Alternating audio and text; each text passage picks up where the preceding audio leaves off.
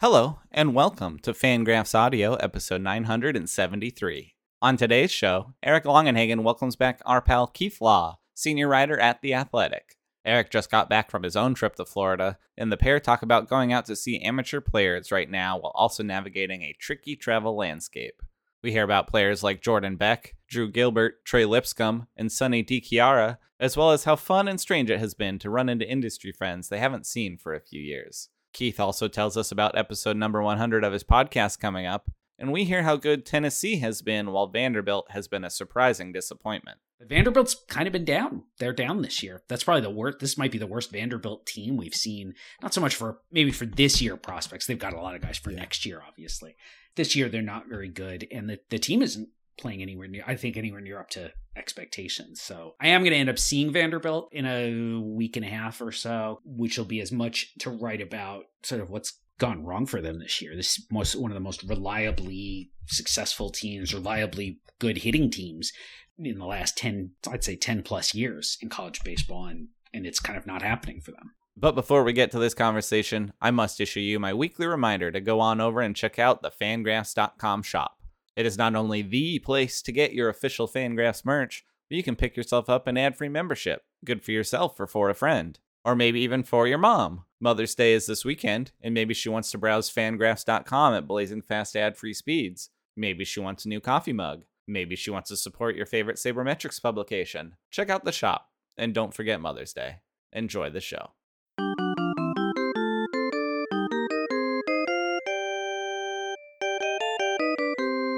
Hello again, Fangraphs audio listeners. This is lead prospect analyst Eric Longenhagen coming to you from my kitchen island in Tempe, Arizona. I'm joined today by senior writer at The Athletic, Keith Law. Keith, how are you?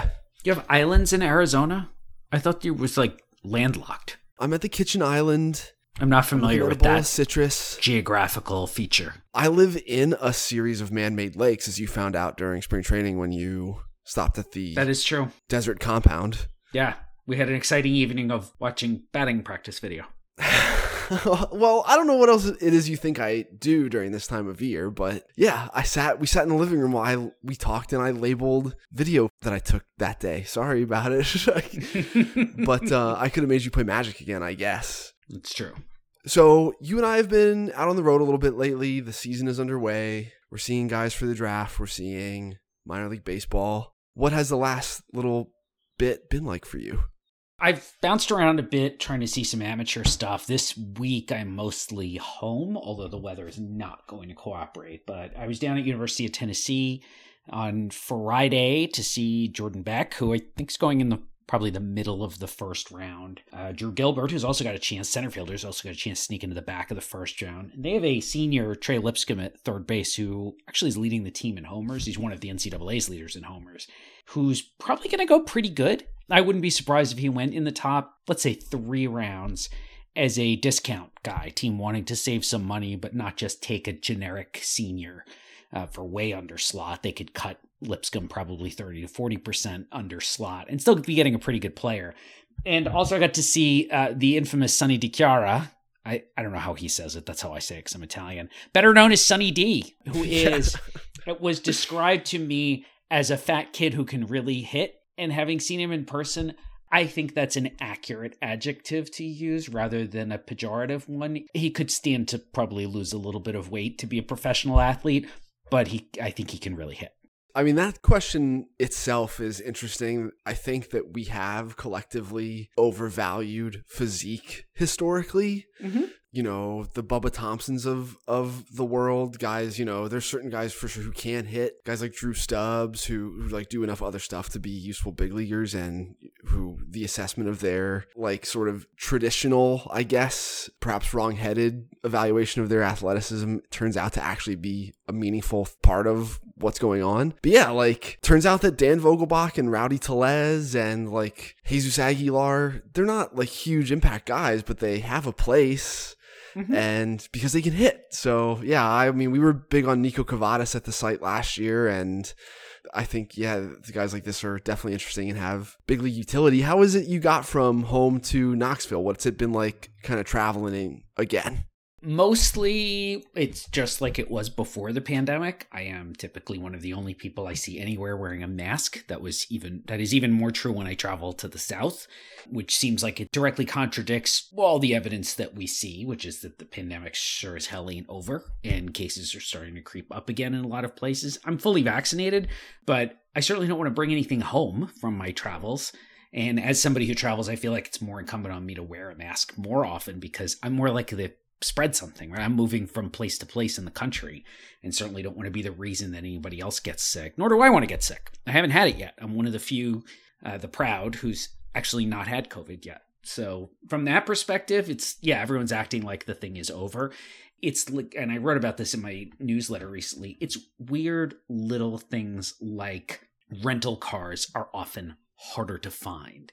And obviously, airfares and rental car prices have been kind of through the roof. And I don't think that's just inflation. I don't think it's just the war in Ukraine. A lot of these are just, you know, during the pandemic, everyone cut back on capacity. And now they're kind of gouging us, which is annoying because it's just, it's definitely going to mean I see, I don't know, maybe five to 10 fewer players because it's not worth dropping, you know, 12 to 1500 bucks to see Cole Young for a night. And I would love to go see Cole Young. I mean, he's like just out of my driving range but it's going to cost him mint to fly to see him, which is, uh, you know, trivial. You know, nobody really wants to hear this complaint, but these are the things that do, they come up. This is what's impacting my spring. Yes. And leading me to say, you know what, it's a better bet for me to stick around here and go see Wilmington or Aberdeen or whatever clubs are coming through my area.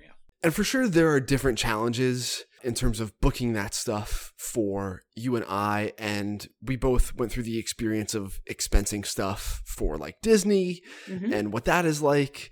And it's drastically different than what it is like for me now. But also, yeah, like spending 120 bucks a day on a rental car means that like I get to do the Florida trip I just did largely because my mom lives in Port Charlotte mm-hmm. and my uncle lives in Fort Myers, and I have like a place to crash in the middle of the trip that doesn't involve me and like a car to borrow in the middle of the trip that doesn't involve me staying in Clearwater for four nights, you know, like it was convenient. And so I'm feeling some of that stuff too. I was also just so out of practice at this part of it i feel like i've, I've caught back up but the efficiency part of it mm-hmm. to be able to know like to have my ducks in a row logistically with the travel components such that that part is easy and i'm not worried about it it is second nature to me again and the thing that i can do to max out then is interface with my contacts and know oh this 2023 lefty who's going to vanderbilt throws 15 minutes from your minor league game tonight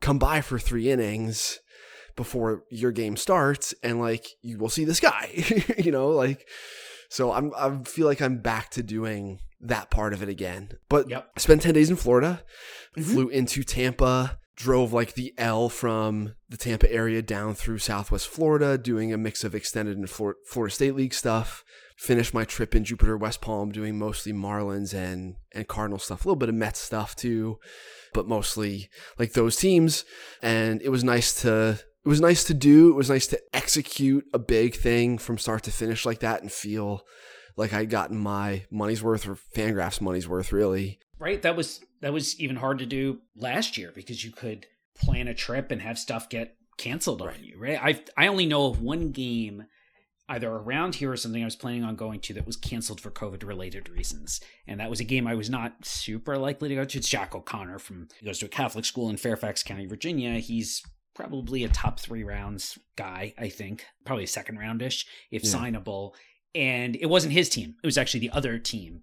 But it would have been a, I think, a pretty well attended outing for him and his season. Obviously, God, those these Northeast kids, their seasons are so short as it is, and they've been impacted by weather, and so for to lose a start, it's kind of a big deal for one of those kids. But that's it. That's the only time that's happened to me this entire spring. Everything else is pretty much happened as expected. My biggest complaint otherwise has been rain, which guess what? That's kind of always a thing.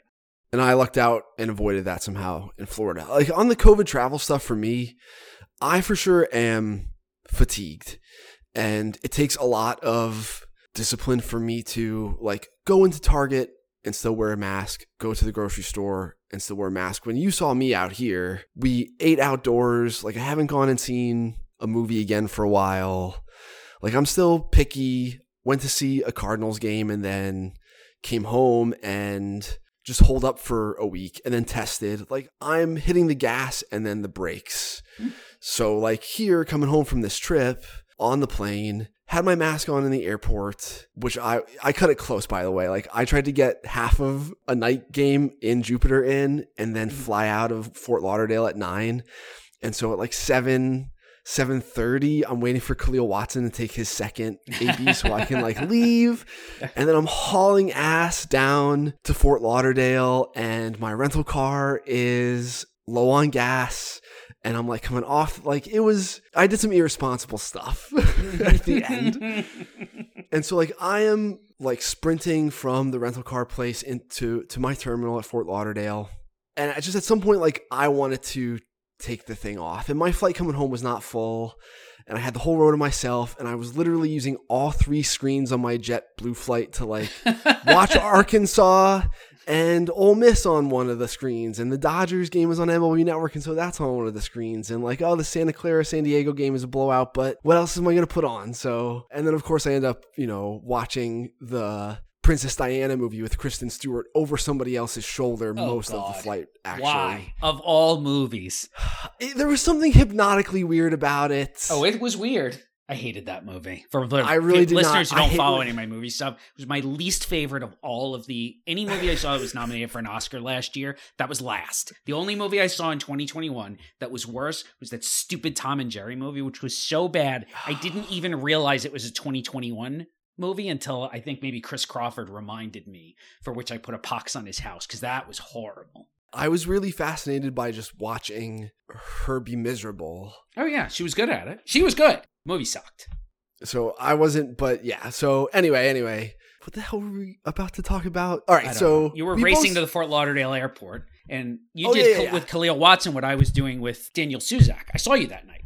Well, I was actually trying to race from there over to see a friend of ours who was over at on the Diamondbacks backfields because they were playing the Brewers in night game minor league spring training games and i was hoping i'd see some of the brewers you know ifas from two years or so ago who are now starting to show up in the United States, and all the you know a lot of them are in low A. And I get over there, our friend was there, which was good. Like zero of those guys was playing that night, so that was Yeah. awesome. So I was like, I'm going to get my red eye. This is terrible. So again, travel stuff. I am finding myself being more cavalier with my own health, and then on the back end, like I will not go do any extended stuff this week. I didn't go see the Hamilton kids last night at Diablo because I just came off the road. I'm just kind of gonna wait, Florida of all places, and just see. But it is definitely still impacting the way I'm doing stuff. All right, so you saw the Tennessee kids. How was Knoxville? You've not been there before, right? I had never been there. It's small. I was sort of expecting like a mini Nashville, and there were, there was stuff to do. I found a great coffee place called Remedy. I ended up hanging out there for a while so I could just catch up on some writing and some emails. I feel like I could probably go back to Knoxville once and sort of knock it out, no pun intended. I really I miss Nashville. I have not had a good long weekend in Nashville since before the pandemic. It's just one of my favorite cities to go to. But Vanderbilt's kind of been down. They're down this year. That's probably the worst. This might be the worst Vanderbilt team we've seen. Not so much for maybe for this year prospects. They've got a lot of guys for Yeah. next year, obviously. This year they're not very good, and the the team isn't playing anywhere near. I think anywhere near up to expectations. So I am going to end up seeing Vanderbilt in a week and a half or so, which will be as much to write about sort of what's gone wrong for them this year. This is most one of the most reliably successful teams, reliably good hitting teams in the last 10 I'd say 10 plus years in college baseball and and it's kind of not happening for them. Is there anything, you know, like if you haven't seen someone for a while and they've like drastically changed their hair, like if I didn't cut my hair since the last time you saw me and it Mhm. was very long, you would notice how long it had become. Whereas if you were around me every day, it would not be such a stark contrast to the way you last saw me. Mhm. Is there anything about being out around people again that has struck you after having taken such a long amount of time off doing these, like being out in the world and, and moving through these new places en route to do your job? Because it, I find myself like not, I'm never distractible on the road. Like any type of sitting at my desk here, having the internet just available, that stuff goes away. Like I'm just on the move all the time during these 10 days. And so my experience of the world is like uncut with anything synthetic.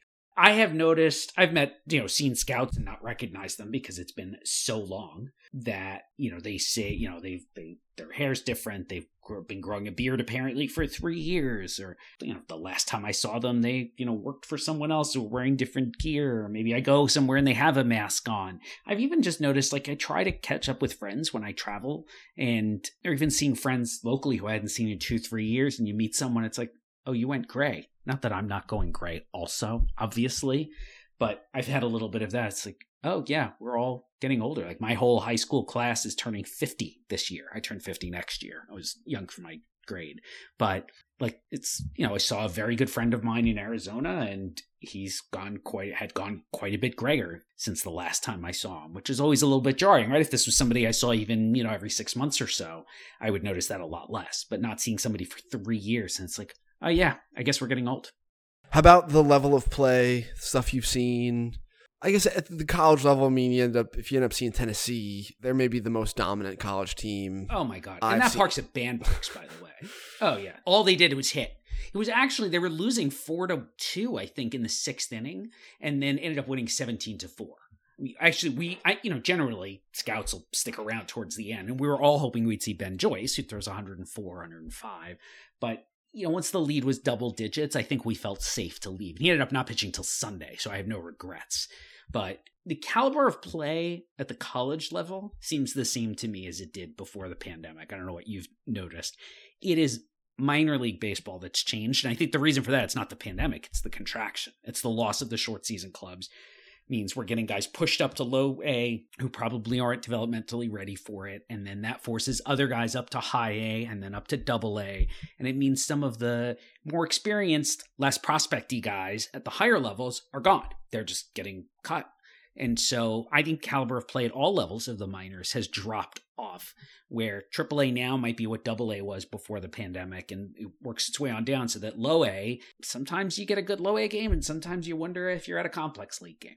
Yeah, I'm still trying to wrap my head around exactly how, because there are a couple variables that have changed mm-hmm. and how that has impacted the flow of players in that area. The what used to be short season Northwest League, Pioneer League, Appalachian League, New York Penn League. Yep. And is now totally gone and existing at some combination of low A mm-hmm. sooner than it typically would be and or the, at the complex level longer than they typically would be. And so, you know, these decisions to contract the minor leagues were financially motivated. I think that the owners collectively saw the writing on the wall that they were going to have to pay minor leaguers a living wage soon. Mm-hmm. And that in order to counterbalance that, they wanted to eliminate, in this case, two rosters. Yeah. Per org. 50 to 60 guys. Worth of guys. And so, you know, there are certain dynamics of like demand at play at the big league level and on the 40 man roster level around pitching and the need for pitching depth. And this problem exists globally in baseball. Like, you just cannot, whether you're a Dominican Winter League team or a KBO team or a Major League Baseball team, there is just a risk that your pitchers get hurt and you struggle to have enough depth to like deal with that. And so I think that that has, I mean, obviously we've seen it have an impact on roster construction, and I think it's having an impact on the way farm systems are built, the way players are drafted. The technology piece of pitching evaluation is also playing a role here. What teams are doing internationally more and more as it relates to pitching, which is to wait like the Astros have, like the Twins seem to start it to do San Francisco. You wait till the guys are 18, they're 19, you see the velocity has developed for some of them and not for others, and you just decide to sign them after it's developed.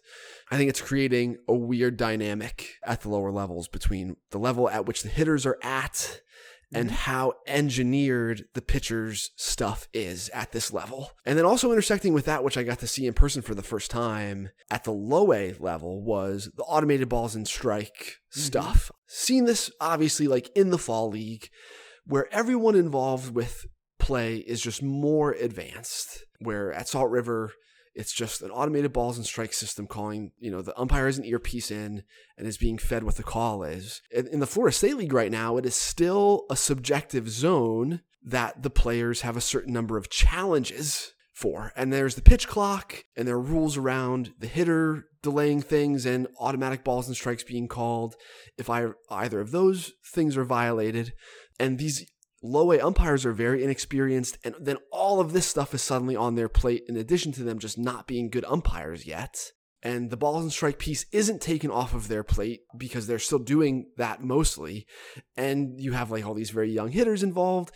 And so it is, it's a mess. Like to watch baseball there, it has pace. I was out of there in two hours and 20 minutes most night. One scout told me that he was done with the game in an hour 58. That sounds great, by the way. I'm waiting for the downside. So, well, it's just these guys don't have the breaking ball recognition sure. to get away with this, you know, environment that is very favorable to guys who can land their breaking ball in, in the zone and pitchers who are told earlier and earlier in their dev process that you should be throwing sliders 40% of the time because it's your best pitch. And so this 20 year old Yankee hitter, that's what he sees mostly. And so it mm-hmm. is like impacting his development. So I don't know. I'm not totally sure how to wrap my head around what the long term impacts of this is going to be. We are in year two of things being formatted in this way. And I can tell you that my sense of the way the game is being played with these rules is meaningfully different. Not all of it is bad. Like the pace of it is hugely positive. I think the only thing they might have to do is pitch clock that that alone will have enough of an impact to make all of this other experimental stuff, which some of which I think is fraught and will have knock-on effects that we can't fully appreciate, in part because they refuse to isolate any of these variables and assess them, right, over a long period of time. I think that we might not have to do any of that, that like the pitch clock itself might be a panacea. Mm-hmm. All right, so what have you uh, written about lately? Uh, I am actually working, like literally, as of 40 minutes ago, on a big board top 100 ranking for this year's draft. So that's basically all I've been doing since I left the house last Friday has been taking notes, talking to people, and then working on this, which you know, and I know you feel the same way. This is more for listeners. Like even now, where we are two plus months ahead of the draft, this is putting guys in general buckets. I'll rank them one to 100 because that's what people want to see. But there is no, this is false precision, right? No one. I'm not claiming that guy number 54 is really absolutely better than guy number 55. I wouldn't claim that on draft day. But at this point, it is more just general ranges for guys. Also, we'll see, right? We'll see what happens with players, most of whom are still playing. Hunter Barco just announced he's having Tommy John surgery. Said that affects him on the draft board. More guys will get hurt. The cold weather high school kids are, you know, not close to finishing their seasons, whereas Florida and Georgia kids and Texas kids are mostly done. I think Termarr Johnson's been done for two weeks already. So there's still going to be a lot of movement anyway. But also, to me, this is I wanted to put something out there that uh, you know gets the right names in front of people and starts putting guys into putting players into the right ranges, but also fully recognize we're way out of the draft here, and a lot of things are going to change. Yeah, Kiley and I talked recently, and we in our own future value way f- share your sentiments about like, hey, aren't there sure feel like there are a lot of forty five guys running from like pick fifteen to forty ish like who you could kind of pick and choose your Adam Mazurs versus your Parker Messicks and kind of argue for guys either way. Uh, you're also approaching episode 100 of your podcast. You've had a bunch of interesting folks on. Yeah, it's kind of weird, right? Like what? The only time I had a podcast before, it went one year, and then ESPN decided, without telling me, to do away with it. So I'm sort of like, do I do something? Should I bake a cake? I don't really know how this works. I don't know. I don't know what you should do, but I, I've enjoyed listening. You've had people like non baseball folks on. I'm curious if any of that has had an impact on the way you're thinking about work stuff. Some, right? You know, I do like to have authors from the sort of psychology world, whether it's you know CBT type stuff or it's you know more of the you know cognitive psych behavioral economics side you know my pod my goal with having the podcast was always to just reflect my various interests whether it's reading or music or food or games or baseball obviously i have some baseball guests on and uh and you've been on at least once twice you've been on twice I had you on I twice, think I was right? the. I think I was guest number one. You were guest number one for sure. on one other time. Yeah, I think you came on a second time, right? I can't even remember. Yeah. I used to keep a spreadsheet of this and I've been slacking on that. So I would be like, oh, it's been this amount of time since I had Eric on. I should have him on again. Because otherwise I would totally be like, hey, can you come on my pod? And you'd be like, I was just on three weeks ago. So that just shows you kind of where my head is at. Yeah, I mean, some of it, to me, it's all, it's funny. There was a class I didn't take in college, but it was called Thinking About Thinking. And I've always loved that idea of like, we should always be thinking about thinking. We should always be thinking about how we think and can we think better and just be more open minded and more expansive in whatever it is we do. And so I, I hope that in the doing the podcast and selecting sort of this eclectic mix of guests that I am, you know, hopefully getting people to think that way, to be open minded, whatever it is they do, if whether it's baseball or something else. He's Keith Law, the senior baseball writer at the Athletic. Maybe not the senior baseball writer, but a senior baseball writer. At one the of Athletic. them, yes. He's the author of The Inside Game and of Smart Baseball. Thanks for coming on, bud. Yeah, thanks for having me. My cat, I think, wants to say hi. But now he's just gonna say- Mine, I found a dead. I found another bird corpse in my yard this morning. I saved a hummingbird yesterday and found a corpse today. So Oh, that's awesome. No, It's a this guy does not leave the house, and that's for the best because there's like a major road right nearby, and that would just not. And he only has three legs, so He he lose any such battle. Yes, he might lose a battle to a fox. Never mind a car. So, see you, dude. See yeah.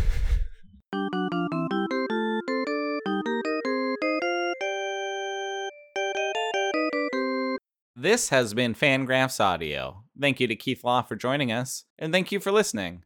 If you enjoyed the show, consider telling a friend or two about it. It helps us out. Don't forget to check out the Fangraphs shop, and after that, go get yourself signed up for the Fangraphs newsletter. It is the best way to keep up on everything we have going on, free to your inbox every weekday. Have a good weekend, happy Mother's Day, and we'll talk to you next week.